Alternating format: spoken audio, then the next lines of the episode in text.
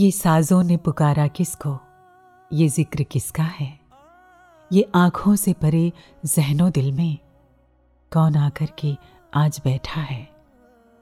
जैसे अनहद की झनकार कोई, जैसे गीतों की कोई सुरधारा, जैसे मीठी सी दास्तान कोई, जैसे उल्फत की मिसाल हो ज़िंदा, जैसे गुल हो कोई महका महका, जैसे झरना कोई।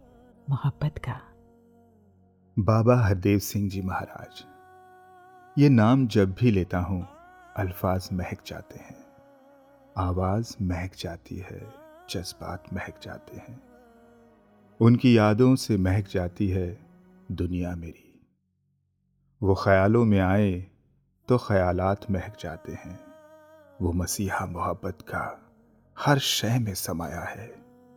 याद होकर भी हमें बहुत याद आया है। याद होकर भी हमें बहुत याद आया है। एक बार फिर से लौटा है मई का महीना और फिर से ज़िक्र उन्हीं का जो किसी ज़िक्र में नहीं समाते। जी हाँ बाबा हरदेव सिंह जी महाराज। आज फिर से आपको शब्दों से सजदा करने की कोशिश। वॉइस डिवाइन के इस एपिसोड में। हम हैं आपके साथ मैं मेघांश। और मैं कुसुम। नमस्कार। धन निरंकार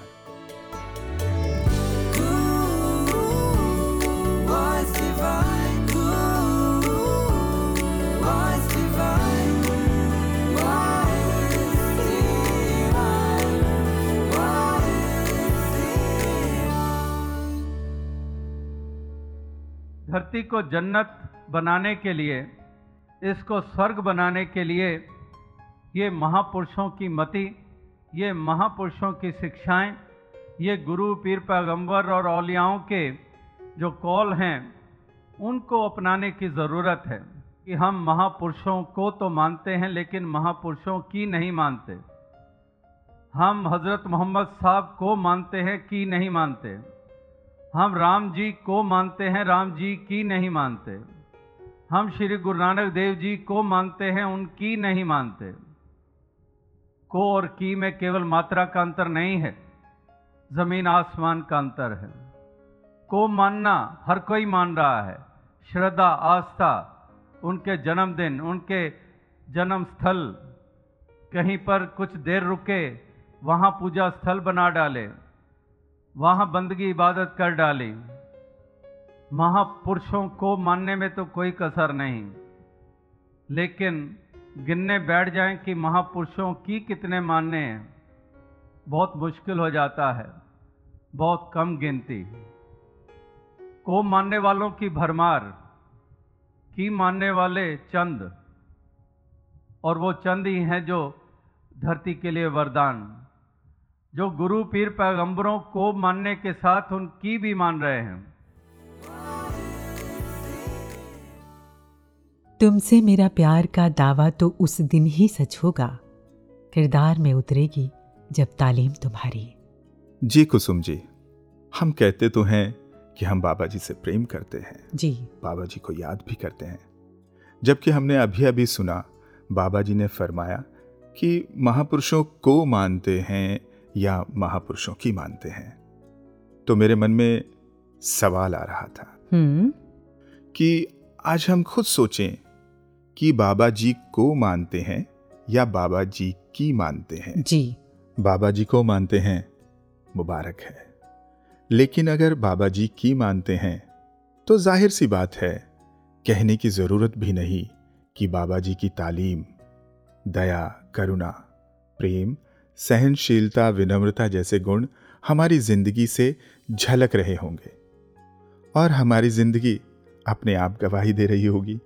जी मेघांश जी, और कहते भी हैं कि जिनको हम वास्तव में प्रेम करते हैं, उनके गुण यहाँ तक कि उनका व्यक्तित्व भी हमारे अंदर से रिफ्लेक्ट होने लगता है। वो गीत की लाइन है ना? रांझा रांझा कर दी वे, मैं आपे रांझा हुई। फिर तो कहने की ज़रूरत भी नहीं रह जाती कि हमें बाबा जी से प्रेम है। उन्होंने तो सभी से प्रेम किया, सभी को सम्मान और खुशी दी। हमने क्या किया? ये हमें सोचने की ज़रूरत है। जी कुसुम जी। एक कलाकार के तौर पर मैंने ये महसूस किया है कि जिस सब्जेक्ट को हम पेंट करना चाहते हैं या किसी मूर्ति के रूप में तराशना चाहते हैं हम्म तो उस सब्जेक्ट का स्वभाव गुण यहाँ तक कि रूप भी मेरे व्यक्तित्व से झलकना शुरू हो जाता है। बशर्ते हम उससे कितना जुड़े हैं? ये बात मायने रखती है। हमारा जो आइडियल होता है उसका व्यक्तित्व हमारे व्यक्तित्व से झलकेगा ही। ऐसे ही कहीं पढ़ रहा था कि एक चित्रकार बाँस के चित्र बना रहा था। जी। और जब भी वो चित्र बनाकर अपने गुरु को दिखाता तो गुरु उस चित्र को रिजेक्ट कर देते। ऐसा बार बार होता रहा। फिर उस शिष्य ने परेशान होकर गुरु से पूछा कि आखिर मेरे इन चित्रों में कमी कहाँ रह जाती है? तब गुरु ने उससे कहा कि जाओ और कुछ दिन बांसों के साथ रहकर आओ। वो चला गया और कुछ दिनों तक नहीं लौटा। फिर गुरु ने किसी को भेजा कि जाओ देख कर आओ कि वो कहाँ रह गया। जी। कुछ लोग गए और वहाँ जाकर देखा तो वह बांसों के बीच खड़ा बांसों जैसा ही हवाओं के साथ झूम रहा था। उसे देखकर ऐसा लगता था जैसे कि वो खुद ही बाँस हो गया हो। जैसा कि बाबा जी ने भी कहा है observer becomes the observed Kusum ji फिर उसे गुरु के पास लाया गया। जी। उसे देखकर गुरु मुस्कुराए और कहा अब तुम आँखें बंद करके भी बाँस का चित्र बना सकते हो। यकीनन फिर उसने ज़रूर जीवंत चित्र बनाया होगा। ये तो उन फिल्मी कलाकारों की तरह हुआ ना जो किसी किरदार को पर्दे पर जीवंत करने के लिए पहले अपने भीतर उस किरदार को उतारते हैं। और कई बार तो ऐसा हो जाता है कि वो कलाकार अपने खुद की आइडेंटिटी ही भूल जाता है। कितनी हैरत की बात है ना कुसुम जी। हम्म, हमने बाबा जी के साथ उनके विचारों के साथ कितना जीवन जिया। छत्तीस साल कम नहीं होते। बिल्कुल। तो हमने उनके किरदार को कितना अपने जीवन में उतारा। उनके गुण कितने हमारे अंदर आए। ये इंट्रोस्पेक्शन करने की बात है सोचने की बात है। करते हैं आत्मनिरीक्षण। पावन हरदेव बानी के इस शब्द के साथ। गुरु ही सुमिरण गुरु ही पूजा, गुरु ही पूजा का घर है।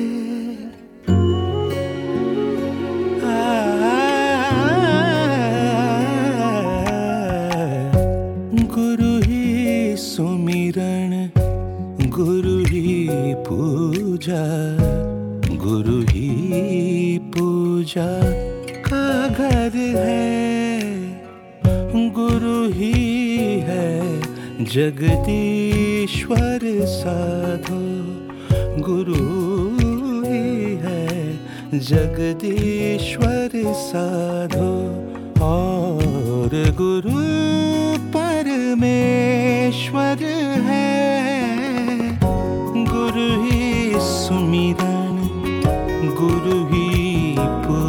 पूजा गुरु ही पूजा का घर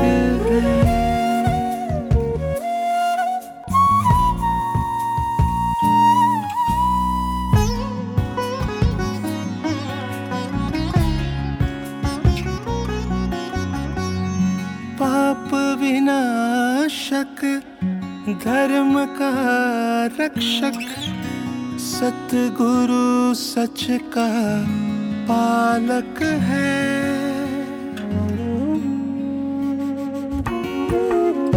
कष्ट निवारक, पीड़ा नाशक, सतगुरु जग का नायक है। सतगुरु जग का नायक है। स्वरूपा, आनंद रूपा, सतगुरु करुणा, सागर है। सतगुरु की कृपा से होती, ज्ञान की ज्योत उजागर है।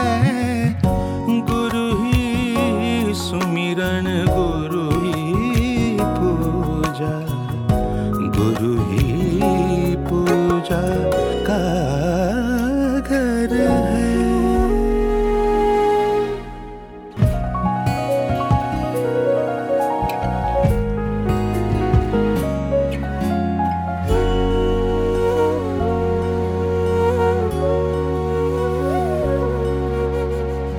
सतगुरु सबका हितकारी है।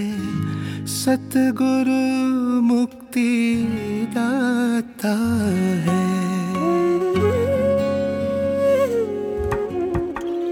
भव सागर से जीवन नैया सतगुरु पार लगाता है। सतगुरु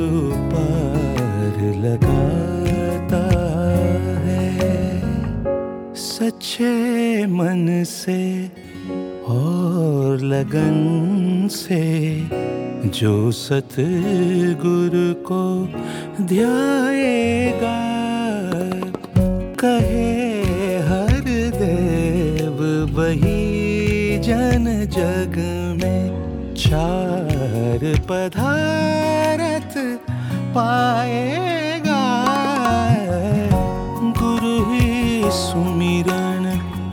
गुरु ही पूजा गुरु ही पूजा का घर है।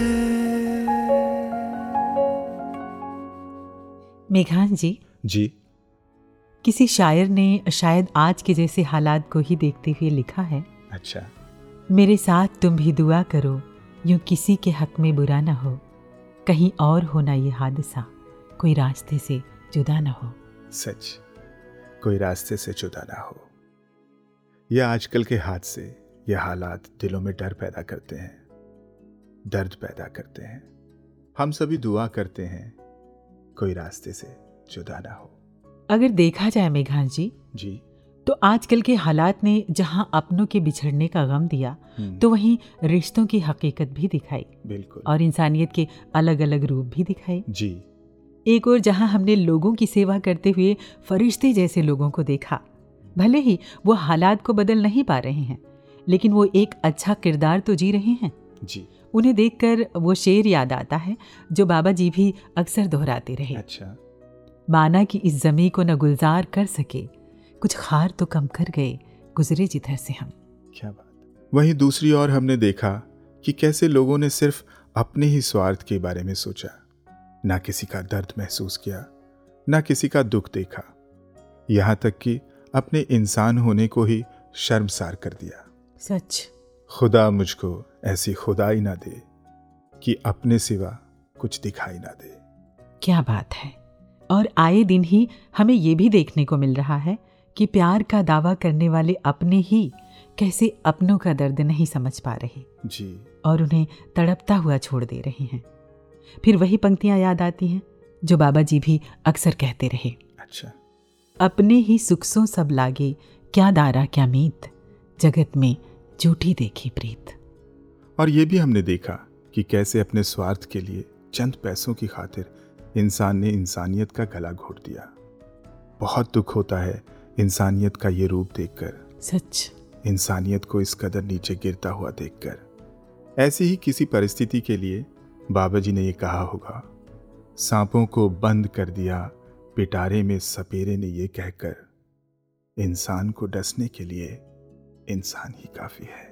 वाकई, काश के इंसान समझ पाए।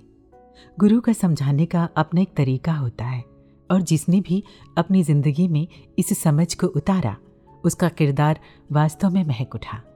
ऐसे ही कुछ किरदारों से सुनते हैं उनकी जुबानी बाबा जी की शिक्षाओं की कहानी। तो आइए जुड़ते हैं बहन कमलदीप कौर जी से, जो दिल्ली से हैं।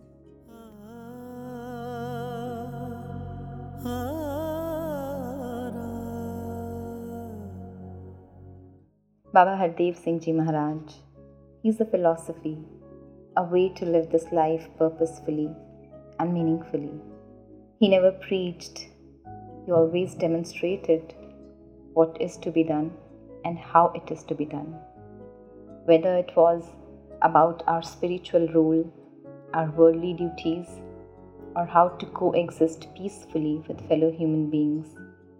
He touched every single aspect of human life. An ocean of wisdom. Babaji gave his 100% to each and every one whom he met. His kind and priceless words are like the light which have enlightened our souls and also will keep on guiding the path of others for ages to come. एक बार संगत में बाबा जी ने एक गाड़ी का उदाहरण दिया कि गाड़ी में जो आगे शीशा लगा होता है, उससे हम देख पाते हैं पीछे की गाड़ियों को भी और उनके हिसाब से अपनी डायरेक्शन को कंट्रोल में रखते हैं कई बार ऐसा भी होता है कि हमें दिख रहा होता है कि पीछे से कोई गाड़ी बहुत तेज़ी से आ रही है गलत आ रही है। लेकिन ऐसा देखकर हम अपनी स्पीड तो नहीं बढ़ा देते, या हम अपनी लेन तो नहीं चेंज कर लेते, बल्कि हम अपनी गाड़ी को और संभाल कर चलाते हैं, ताकि हमारी गाड़ी को कोई नुकसान ना पहुँचे, ताकि हमें कोई नुकसान ना पहुँचे एक्सीडेंट ना हो जाए। इस उदाहरण की गहराई, इन वचनों की गहराई तब समझ में आई, जब कुछ दिनों बाद ऐसी परिस्थिति बनी, जिसमें लगा कि मैं तो गलत नहीं हूँ। गलती तो सामने वाले की है तो फिर मैं क्यों झुक जाऊँ? मैं क्यों रुक जाऊँ? मैं भी क्यों ना उसी तरह से जवाब दे दूँ, जिस तरह से बात मुझे कही गई है। लेकिन तभी बाबा जी के इन वचनों ने याद दिलाया कि गलती अपनी ना भी हो तो भी हमें संभल कर रहना है। और ये बात याद आते ही जैसे मन को ठहराव मिला कि जाने देते हैं। गुरु ने समझाया है कि भले ही गलती मेरी नहीं गलती सामने वाले की है, पर मुझे खुद को संभालना है। और वाकई ही तब एहसास हुआ कि कैसे गुरु की एक बात मानने से खुद को संभाल पाए, इस मन की शांति को संभाल पाए, अपनी पॉजिटिविटी को रिटेन कर पाए।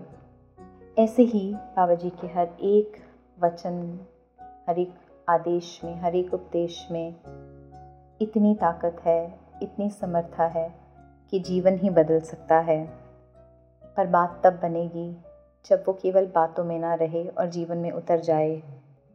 वो जो आपने बताया, अब तो समझ जाऊँ। वो जो आपने सिखाया, अब तो मैं अपनाऊँ। सब आपके ही हैं, आप हो सबके हर देव। मेरे दिल में बसते हो, ये महज लफ्ज़ों से नहीं। किरदार से बताऊँ किरदार से बताऊँ। बाबा जी की शिक्षाओं का यही तो कमाल है। जिस भी जीवन में उतर जाए वो जीवन बाकमाल हो जाता है। यकीनन ये सिलसिला जारी रखते हुए रूबरू होते हैं आदरणीय सुशील सेठी जी से जो दिल्ली से ही हैं। दान नंकार जी हुजूर बाबा हरदेव सिंह जी महाराज अक्सर अपने प्रवचनों में एक बात कहते थे takes a couple of years for a child to learn how to speak but sometimes it takes the entire life time to learn when not to speak, but not to speak. इस बात का अगर हम ध्यान से इसका विश्लेषण करें तो गुरु ने हमें ज्ञान तो दिया ही है, साथ में विवेक का भी इस्तेमाल करने के प्रति सचेत किया। मैं जो कर रहा हूँ दिखने में वो चाहे कितना ही उत्तम काम क्यों ना लगे, लेकिन उसका एंड रिज़ल्ट उसका एंड इफ़ेक्ट क्या हो रहा है? इसके प्रति भी मुझे संवेदनशील रहना होगा। दास को अपनी गलती एक याद आ रही है। बहुत वर्ष पुरानी बात है। सत्संग की समाप्ति के पश्चात लंगर की लाइन लगी थी। दास भी पंक्ति में बैठ गया। और एक और महात्मा जो शायद अपने ध्यान में बैठे थे। वो भी दास के साथ ही उस लाइन में बैठे थे लंगर के लिए। लंगर का वितरण शुरू हुआ और महात्मा शायद अपनी किसी सोच में, धुन में बिज़ी थे इतनी विचारों में मस्त थे। उन्होंने चुपचाप अपना लंगर खाना शुरू कर दिया। तीन चार गिराई खा भी ली। और मैं उनकी तरफ़ देख रहा हूँ। और मैंने उस समय एक गिराई तोड़कर उनको ऑफ़र की, जिसको हम कहते हैं भोग लगाने के लिए मैंने उनको ऑफ़र किया। तो अगर मैं साधारण निगाह से देखूँ तो लगेगा कि ये देखो कितनी मैंने बड़ी बात की, मैंने भोग लगवाया। लेकिन अगर मैं गुरु की निगाह से देखूँ तो मैंने गुरु की बात पे अमल नहीं किया, मैंने गुरु के भगत को शर्मसार कर दिया। मैंने उसको ऐसा इंडिकेट कर दिया कि भाई साहब, आप तो देखो भोग लगवाना ही भूल गए, आप तो आके अपने ही खाने में मस्त हो गए। मैं देखो गुरु की बात का कितना बड़ा अमल करता हूँ, मैंने भोग लगवाया पहले। ऐसी सिखलाई जो मेरे गुरु के भगत का दिल तोड़ दे, उसको शर्मसार कर दे, ये मेरे गुरु की सिखलाई नहीं है। इसके प्रति मुझे सचेत रहना होगा कि मैं दरअसल भाव से जुड़ूं, गुरु की सिखलाई को उस भाव से, उस अनुरूप मैं उसको जीवन में आत्मसात कर पाऊँ। लकीर का फ़कीर बनना मेरे मालिक ने मुझे नहीं सिखाया। इसके प्रति मुझे ध्यान देना होगा। बारह तेरह वर्ष पहले की बात है, ऐसे ही समागम ग्राउंडों में, दिल्ली में समागम सेवा चल रही थी। शाम को हुजूर बाबा जी भी एक दिन वहाँ महापुरुषों को आशीर्वाद देने के लिए हाजिर हुए। नमस्कार की लाइन लग गई। एक महात्मा और उनकी छोटी सी बिटिया, वो भी लाइन में लग गए। जब नमस्कार करने महाराज के चरणों में, बाबा के चरणों में पहुँचे उनकी बारी आई तो वो महात्मा हँसी हँसी में बाबा जी को कहने लगे कि बाबा जी ये आपकी बिटिया है। ये, मैं संडे को कहता हूँ कि संगत में चलो और ये कहती है, नहीं, मुझे घूमने जाना है, मुझे घुमाने ले चलो, मार्केट ले चलो, पार्क ले चलो। तो आप इसको समझाइए कि संगत कितनी ज़रूरी है। तो महाराज जी हंस दिए हँसते हँसते कहने लगे, कोई बात नहीं, बच्चे को कभी कभी घुमाने ले जाया करो। दास ये बात को जब देखा तो हैरान रह गया कि संगत की बात होते हुए भी गुरु ने उस छोटी सी बच्ची की बात को ऊपर रखा, अपनी बात को ऊपर नहीं रखा। और उसका नतीजा ये हुआ कि आज बच्ची बड़ी हो गई है, उस बच्ची को फिर से कभी कहना नहीं पड़ा। कि संगत का क्या महत्व है? गुरु ने अपनी बात को छोटा रखते हुए अमल रूप में उस बच्चे के मन पे इतना गहरा प्रभाव डाला कि उसको संगत से ऐसी लगन लगी, उसको फिर से कहना नहीं पड़ा। आज वो बच्चे बढ़ चढ़ कर संगत में, सेवाओं में आगे होते हैं।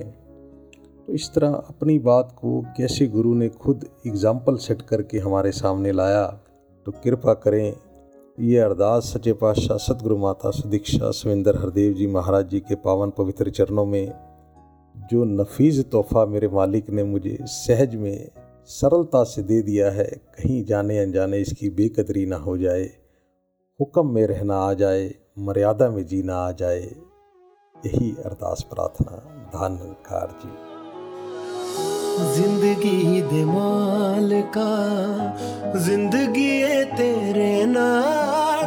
तेरे बाजो ज़िंदगी, बेसुरी बेता ज़िंदगी दे मालिका।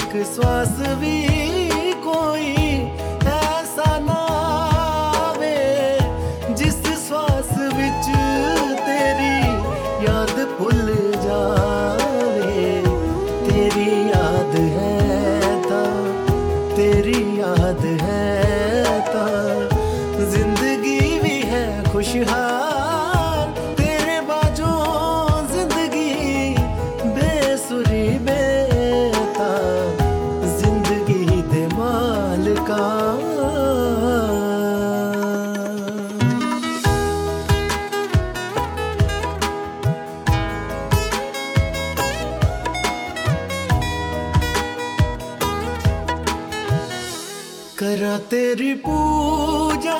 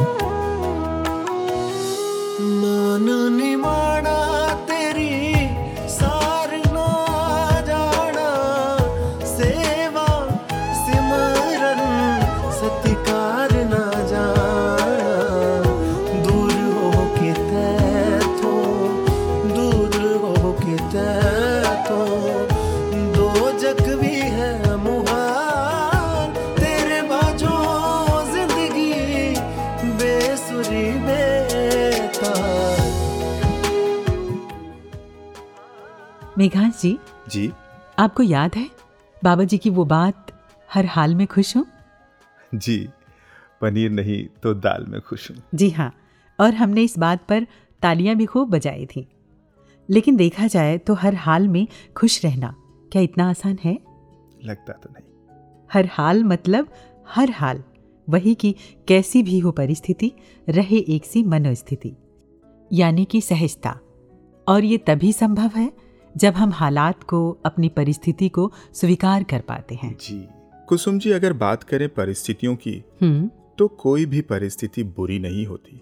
बशर्ते आप उसमें संभावनाएँ तलाशने की कोशिश करें। ये बिल्कुल उसी तरह है कि आधा गिलास भी पर्याप्त हो सकता है अगर मेरे मन में संतुष्टि और शुक्राने का भाव है तो। सच। दो फकीरों की एक कहानी सुनाता हूँ। जी। जो किसी गाँव के बाहर झोपड़े में रहते थे।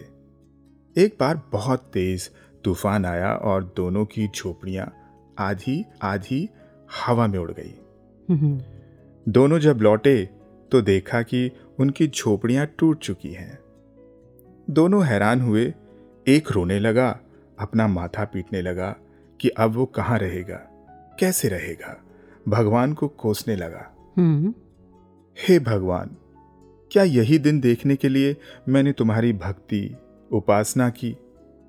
ये फल दिया तुमने मेरी भक्ति का, और वहीं दूसरा फकीर अपने आधे टूटे झोपड़े को देखकर शुक्राना करने लगा। कहने लगा, हे प्रभु, आंधियों का क्या भरोसा? वो तो पूरी झोपड़ी को भी उड़ा ले जा सकती थी। ज़रूर तूने ही आधे को बचाया है। यह आधा ही काफ़ी है, आधा ही बहुत है। उस रात दोनों अपने अपने आधे टूटे झोपड़े में लेटे तो एक रात भर दुखी रहा और जागता रहा जबकि दूसरा सुख की नींद सोया। एक के मन में शिकायत थी तो दूसरे के मन में शुक्राना। परिस्थितियाँ दोनों की एक ही थी। जी।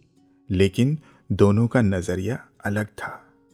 एक के मन में एक्सेप्टेंस थी हम्म। तो दूसरे के मन में विरोध। शिकायत। दरअसल प्रकृति के विरुद्ध जाना और हर बात पर शिकायत करते रहना ही कहीं ना कहीं दुख का कारण होता है। हम्म, एक बेल थी बहुत खूबसूरत हरे हरे पत्तों से लदी। उस पर खूबसूरत महकते फूल लगा करते थे। उत्साह इतना कि मानो आसमान छू लेना चाहती हो। पंछी आकर उसे गीत सुनाया करते थे और वो खुशी से झूमती रहती थी। एक दिन उधर से कोई गुजरा। उसने कहा इतनी भी कुछ खासियत नहीं है तुम में, जो तुम इतनी खुश हो रही हो। और बेल अपने अस्तित्व को लेकर नेगेटिविटी से भर गई। वो परमात्मा से बोली, अब मुझे कोई फूल नहीं खिलाना और ना ही आगे बढ़ना है। परमात्मा ने कहा, जैसी तुम्हारी मर्ज़ी। और फिर उसी दिन से बेल ऊपर उठ ना सकी, नीचे गिर गई। उसमें फूल नहीं आए, गांठें पड़ गई थी। अपना ऐसा रूप देखकर बेल रोने लगी। उसने परमात्मा को पुकारा और कहा हे प्रभु मुझे पीड़ा क्यों हो रही है? तो परमात्मा ने कहा तुमने अपने होने का विरोध किया। तुम्हें मैंने जैसी बनाया था तुम उसके विपरीत होना चाहती हो और यही तुम्हारे दुख का कारण है। बिल्कुल ऐसा ही तो होता है। परमात्मा ने तो हमें प्रेम करुणा दया जैसे गुणों से सवार कर सजा कर भेजा। जी। लेकिन जैसे जैसे हम अपने मूल स्वभाव से दूर होते जा रहे हैं। ह्यूमन वैल्यूज़ को भूलते जा रहे हैं। वैसे वैसे हमारी बेचैनियाँ परेशानियाँ भी बढ़ती जा रही हैं। सोचकर देखें कि यदि प्रकृति अपने स्वभाव के विपरीत हो जाए तो हमारा क्या होगा? क्या जीवन संभव होगा? बिल्कुल नहीं। ये स्वभाव का बदलना ना प्रकृति के और ना ही इंसान के हित में है। इसलिए हम अपने इंसानियत के मूल स्वभाव को समझें और सबसे प्रेम करें सबका भला करें। फिर देखो हमारी ज़िंदगी कैसे मुस्कुराती है। जी मेघांस जी। और ऐसी ही कितनी जिंदगानियाँ बाबा हरदेव सिंह जी से जुड़कर सार्थक हो गई। जी। हर ज़िंदगी में घुली हैं बाबा जी की रहमतों की कहानियाँ। आइए सुनते हैं साउथ अफ्रीका से जितिन भाटिया जी के अनुभव।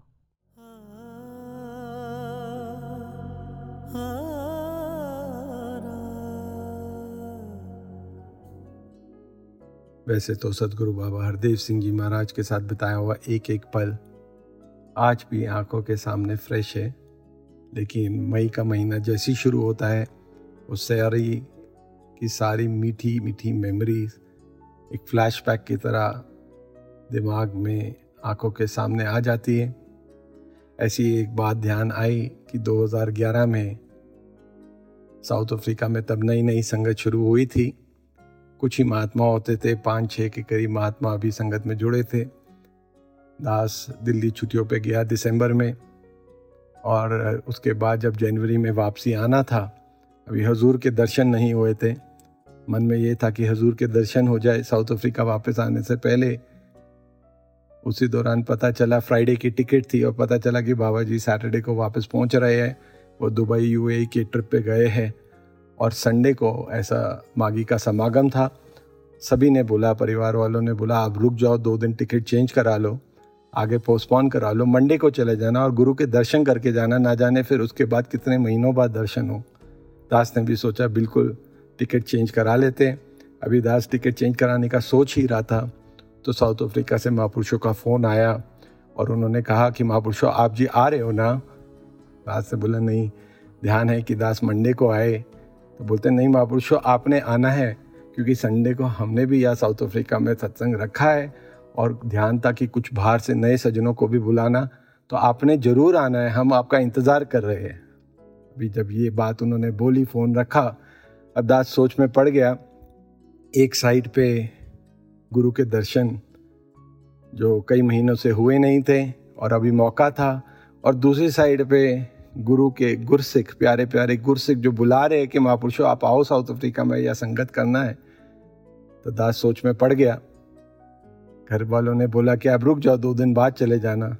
लेकिन फिर ध्यान आया कि गुरु किसमें खुश होगा? गुरु की खुशी तो इसके गुरसिखों को खुशी देने में ही है। तो यही फिर अरदास करी घर वालों को कि नहीं, मुझे जाने दीजिए। वहाँ पर महापुरुष इंतज़ार कर रहे हैं। ये गुरु का काम है और गुरु के प्यारे प्यारे गुरसों के इंतज़ार कर रहे हैं। अभी जाना पड़ेगा। तो वो टिकट जैसे बुक थी, फ्राइडे को दास निकल गया। अभी जो हमारे फ़्लाइट है दिल्ली से जोहानसबर्ग की, वो वाया दुबई जाती है। अब दास फ़्लाइट में बैठ गया। दिल्ली से दुबई की फ़्लाइट ली। अब रास्ते में दास सोच रहा है, फ़्लाइट में बैठे बैठे सच्चा बादशाह तेरे दर्शन नहीं हो पाए। अब पता नहीं कितने महीनों बाद हो गए। मन में ये चल रहा है, जैसे एक छोटी सी उदासी सी, लेकिन दूसरी तरफ़ ये भी महापुरुषों का वहाँ पर सेवा हो पाएगी, सत्संग कर पाएगी। हमारी फ़्लाइट जैसी दुबई में लैंड करी। अब जो दुबई गए हैं, वो सब जानते हैं कि दुबई का एयरपोर्ट काफ़ी बड़ा है। एक टाइम पे हज़ारों हज़ारों लोग होते हैं। सैकड़ों में वहाँ से फ़्लाइट्स चलती है। तो जैसी दास वह दुबई के एयरपोर्ट पे लैंड किया और वहाँ चेंज ओवर था, दूसरी फ़्लाइट लेनी थी तो जैसे टर्मिनल पे दास एस्केलेटर से अभी उतर ही रहा है तो क्या देखता है सामने? दुबई एयरपोर्ट पे एस्केलेटर से उतरा, सामने देखा बाबा हरदेव सिंह जी महाराज और माता जी दास ने एकदम से बाबा जी की तरफ़ देख कर बोला बाबा जी आप? अब बाबा जी ने जैसी दास की तरफ़ देखा, बोलते, कितने? जोहानिसबर्ग जानदा पे आए? मैं हाँ जी बाबा जी दास जोहानिसबर्ग जा रहा था। दास ने उसी वक्त दंडवत प्रणाम करी बाबा जी को माता जी को। और उठा और बोला, बाबा जी, पिछले तीन दिन से दास बड़ा कंफ्यूज था। समझ नहीं आ रही थी। सारे कह रहे थे, रुक जाओ, बाबा जी के दर्शन करके जाना। और उधर से महात्माओं के फ़ोन आ रहे थे। अभी दास ये बात कही रहा था अभी पूरी बात कही भी नहीं। बाबा जी ने उसी वक्त दास की पीठ पे हाथ रखते हुए थप थपाते हुए कहा, कोई गल नहीं हम दोनों ही कम हो गए तेरे। अर्थात संगत, उसी वक्त सच में गुरु ने ऐसा आशीर्वाद दिया जो मन में चाहती गुरु के दर्शन भी हो गए और फिर साउथ अफ्रीका में जाकर संगत भी हुई। और सासंगत जो दास सोच रहा था कि एक पल के, शायद सत्संग के लिए रुकता संडे के एक मिनट दर्शन होते, कुछ सेकंड्स के लिए लाइन में लगकर दर्शन होते। जब दास वहाँ एयरपोर्ट में रुका तो 45 मिनट्स तक सिर्फ़ बाबा जी, दास और माता जी 45 मिनट्स तक बात होती रही। और एक एक गुरसिख के बारे में बाबा जी ने पूछा, साउथ अफ्रीका में कहाँ संगत होती है, कैसे होती है कौन कौन महात्मा है, कैसे जुड़े हैं, और कौन से नए सज्जन आ रहे एक एक महात्मा को इतना उन्होंने प्यार दिया एक एक महात्मा को आशीष दिए। वो बात आज भी बिल्कुल फ्रेश मेमोरी में आती है, कैसे सदगुरु सुनते थे, आज उस वक्त देख भी लिया। कि हम कहते हैं कि हम गुरु की तरफ़ एक कदम बढ़ाए तो गुरु हमारी तरफ़ हज़ार कदम बढ़ाता है। ये सिर्फ़ सुना ही था और ये दास ने एक्सपीरियंस भी किया। जब भी सच्चे दिल से गुरु को पुकारा, किसी भी गुरु सिंह ने, सतगुरु को वही पाया। सतगुरु ने आज हमें इतना सुंदर ज्ञान दिया है। कृपा करो इस सुंदर ज्ञान के साथ जुड़ पाए। आज भी सतगुरु बाबा हरदेव सिंह जी महाराज, सतगुरु माता सुदीक्षा जी महाराज के रूप में प्रकट है। कृपा करो आज भी जो सतगुरु चाह रहा है वैसा हम अपने आप जीवन को बना सके यही अरदास है। और इसी तरह एक और अनुभव सुनते हैं नेहा अरोड़ा जी से जो फरीदाबाद से हैं।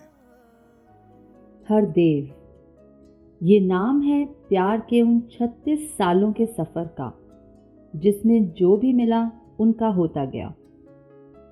बाबा जी ने अपने हर एक गुरसिक के जीवन पर एक ऐसा ब्यूटीफुल इम्प्रिंट छोड़ा है जो हमेशा महकता रहेगा। और ये सिर्फ़ कहने की बात नहीं है कि आप निरंकारी जगत के किसी भी अंग से पूछ लें, वो यही कहेगा बाबा जी वो तो मेरे ही थे। मुझसे थोड़ा स्पेशल अटैचमेंट था। कई बार तो ये टॉपिक हमारी फैमिली डिबेट का मुद्दा भी बना। और अल्टीमेटली हर बार बिना कंक्लूजन के ही इसे विराम देना पड़ा। क्योंकि ये तो सभी के थे। बाबा जी को दासी ने कई बार एक आईने सा भी पाया। कई बार जब नमस्कार की लाइंस में दासी को सेवा करने का अवसर मिला तो एक पल में बाबूजी को किसी स्टूडेंट के टॉप करने की खुशी में खूब खुश होते देखा। तो वहीं दूसरे ही पल, किसी माँ के गम में, जिनका बेटा शारीरिक रूप से अस्वस्थ है, गंभीर हो, आशीर्वाद देते देखा। तो जैसे जैसे भाव हम लेकर जाते, बिल्कुल वैसे ही बाबाजी उनमें हमारे साथ पार्टनर बन जाते। Words can never be enough in expressing what Babaji meant to all of us इनके वचन, इनकी नज़र, इनका वो प्यार से अच्छा कहना हर प्रॉब्लम का सॉल्यूशन बन जाता था। जब 2011 में दासी के फादर ने अपनी शारीरिक रूप से यात्रा संपन्न की तो लगा अब क्या? सामने सिर्फ़ एक ब्लैक होल नज़र आया, क्योंकि दासी was a complete daddy's girl बेटियों का पिता से एक अनोखा ही रिश्ता होता है। इस लॉस के बाद जब थर्ड डे बाबूजी के पास गए तो बाबाजी ने बहुत प्यार से सिर पर हाथ रखा और सिर्फ़ इतना कहा कि घबराना नहीं है। बस पता नहीं उनके इन वर्ड्स से इतनी अनोखी ताकत मिली कि उसके बाद तो दासी, जिसको अदरवाइज़ लगा था कि ये पेन कभी कम नहीं होगा। वही इनकी कृपा से बाकी परिवारजनों को संभालने लगी। तो ऐसे थे सदगुरु हरदेव। जिस कर्ण को छुआ, उसे महकाते गए। सब तो वड्डा, महरम मेरा महरम मेरा।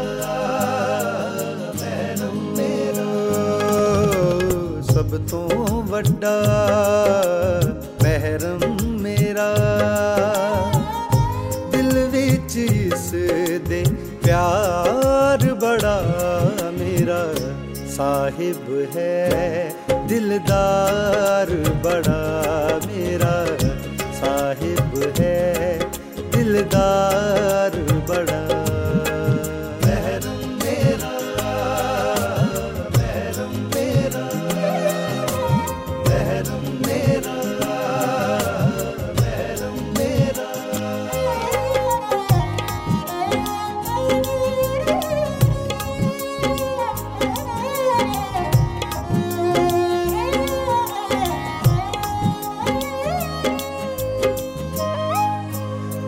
ਉਹਨਾਂ ਦੀ ਛੋ ਤੇਰੀ, ਨੂਰੀ ਮੁਖੜਾ ਮੁੜ ਮੁੜ ਤੱਕਣਾ ਤੇਰਾ। ਹੋ, ਬਾਰ ਬਾਰ ਮੇਰਾ ਦਿਲ ਕਰਦਾ ਏ, ਵੇਖਾਏ ਰੰਗ ਤੇਰਾ। ਹੋ, ਜਦ ਕੋਲ ਆਵੇ, ਮੇਰਾ ਦਿਲ ਮੁਸਕਾਵੇ। जद कोड़िए आवे, मेरा दिल मुस्कावे। इंज मिलदा ए करार बड़ा मेरा साहिब है। दिलदार बड़ा मेरा साहिब है। दिलदार बड़ा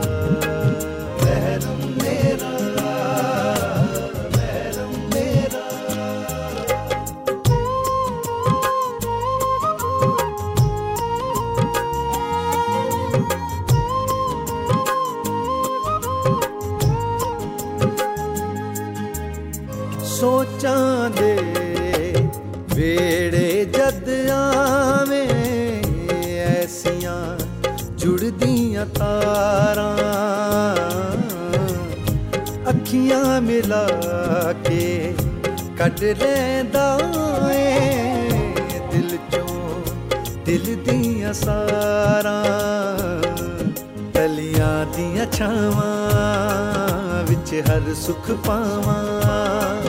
ਤਲੀਆਂ ਦੀਆਂ ਛਾਵਾਂ ਵਿੱਚ ਹਰ ਸੁਖ ਪਾਵਾਂ। ਤੂੰ ਯੂੰ ਵੇ ਗਮਖਾਰ ਬੜਾ ਮੇਰਾ साहिब है। दिलदार बड़ा मेरा। साहिब है। दिलदार बड़ा।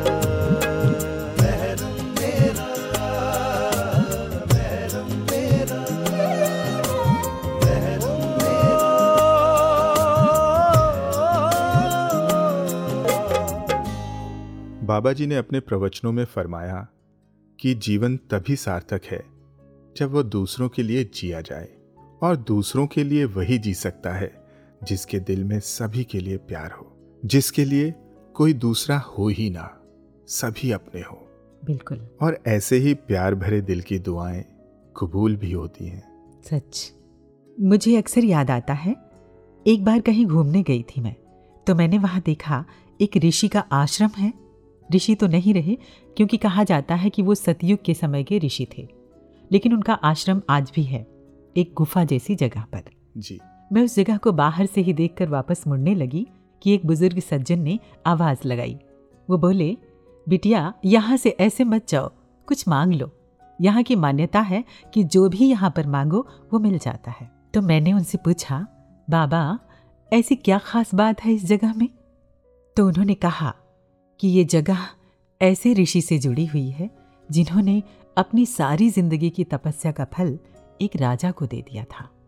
मैंने ध्यान से देखा, वहाँ पर लिखा हुआ था, सभी जीवों से प्रेम करो, सभी में परमात्मा निवास करता है।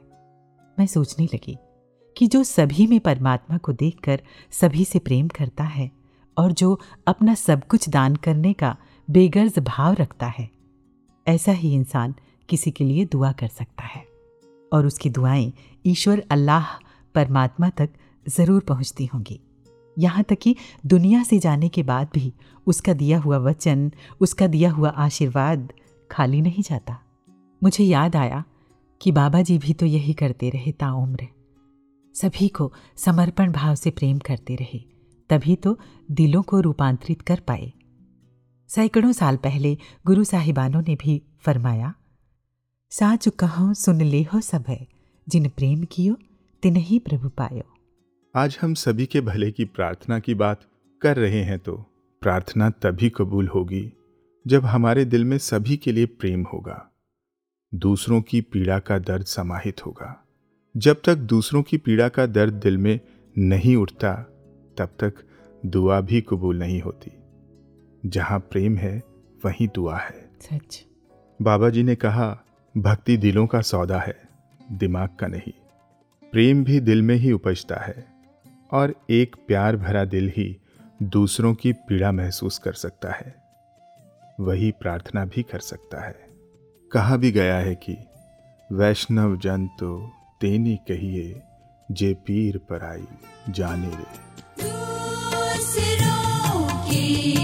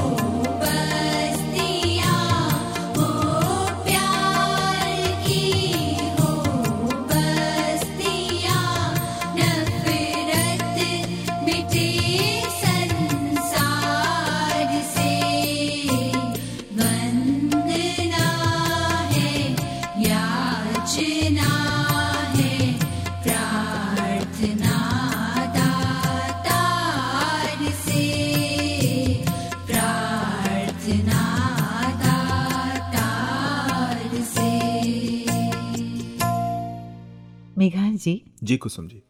कुछ दिनों पहले बहुत दिनों के बाद रेडियो स्टेशन जाने का मौका मिला। बहुत धूप थी। रास्ते में देखा कि इतनी तपती जलती गर्मी में पीले पीले खूबसूरत फूलों से लदा हुआ अमलतास का पेड़ बेहद खूबसूरत लग रहा था। एक भी पत्ता नहीं था बस फूल ही फूल। मैं सोचने लगी अगर एक भी फूल डाली से टूटा तो इतनी तीखी धूप शायद एक मिनट भी सह नहीं पाएगा। लेकिन सारे के सारे फूल जो पेड़ से, डाली से जुड़े हुए थे, मुस्कुरा रहे थे, क्योंकि उन्हें जड़ों से ऊर्जा मिल रही थी। और जब तक जड़ों से जुड़े हुए हैं, डाली से जुड़े हुए हैं, ऊर्जा मिलती रहेगी। धूप उनका कुछ नहीं बिगाड़ पाती। लेकिन जैसे ही डाली से टूटे कि सूख जाते हैं, जड़ें जो दिखाई नहीं दे रही हैं, दरअसल वही सबसे शक्तिशाली हैं। पेड़ों को संभाले हुए हैं, फूलों को संभाले हुए हैं, है ना? जी। हमारी जड़ ये निरंकार प्रभु है अदृश्य लेकिन सुप्रीम पावर इसी से जुड़े रहना है हर पल हर घड़ी बेवजह बेमतलब हर सांस। यही हमारी ऊर्जा है और इसी से हमें खिले रहने की ताकत मिलती है।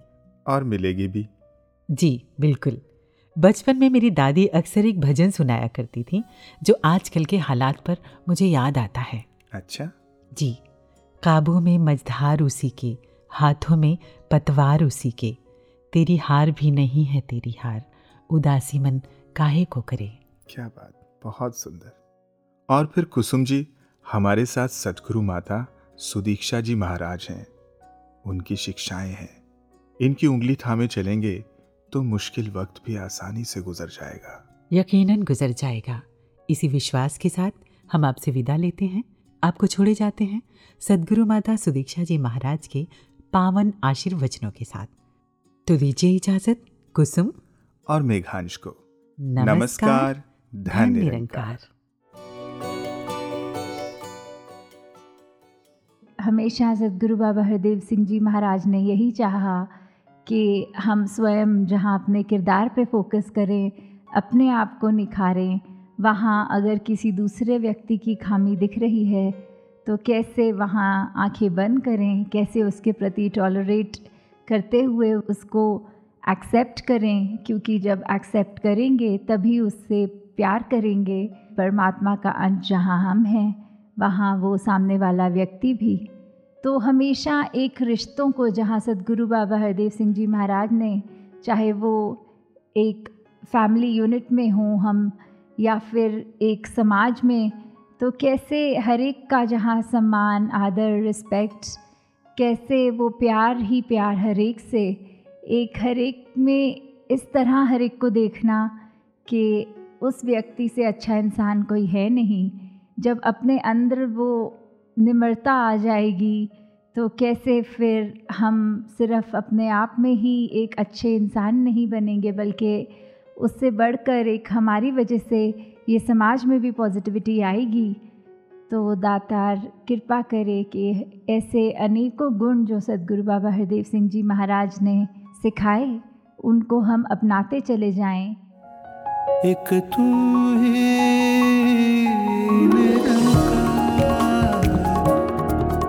एक तू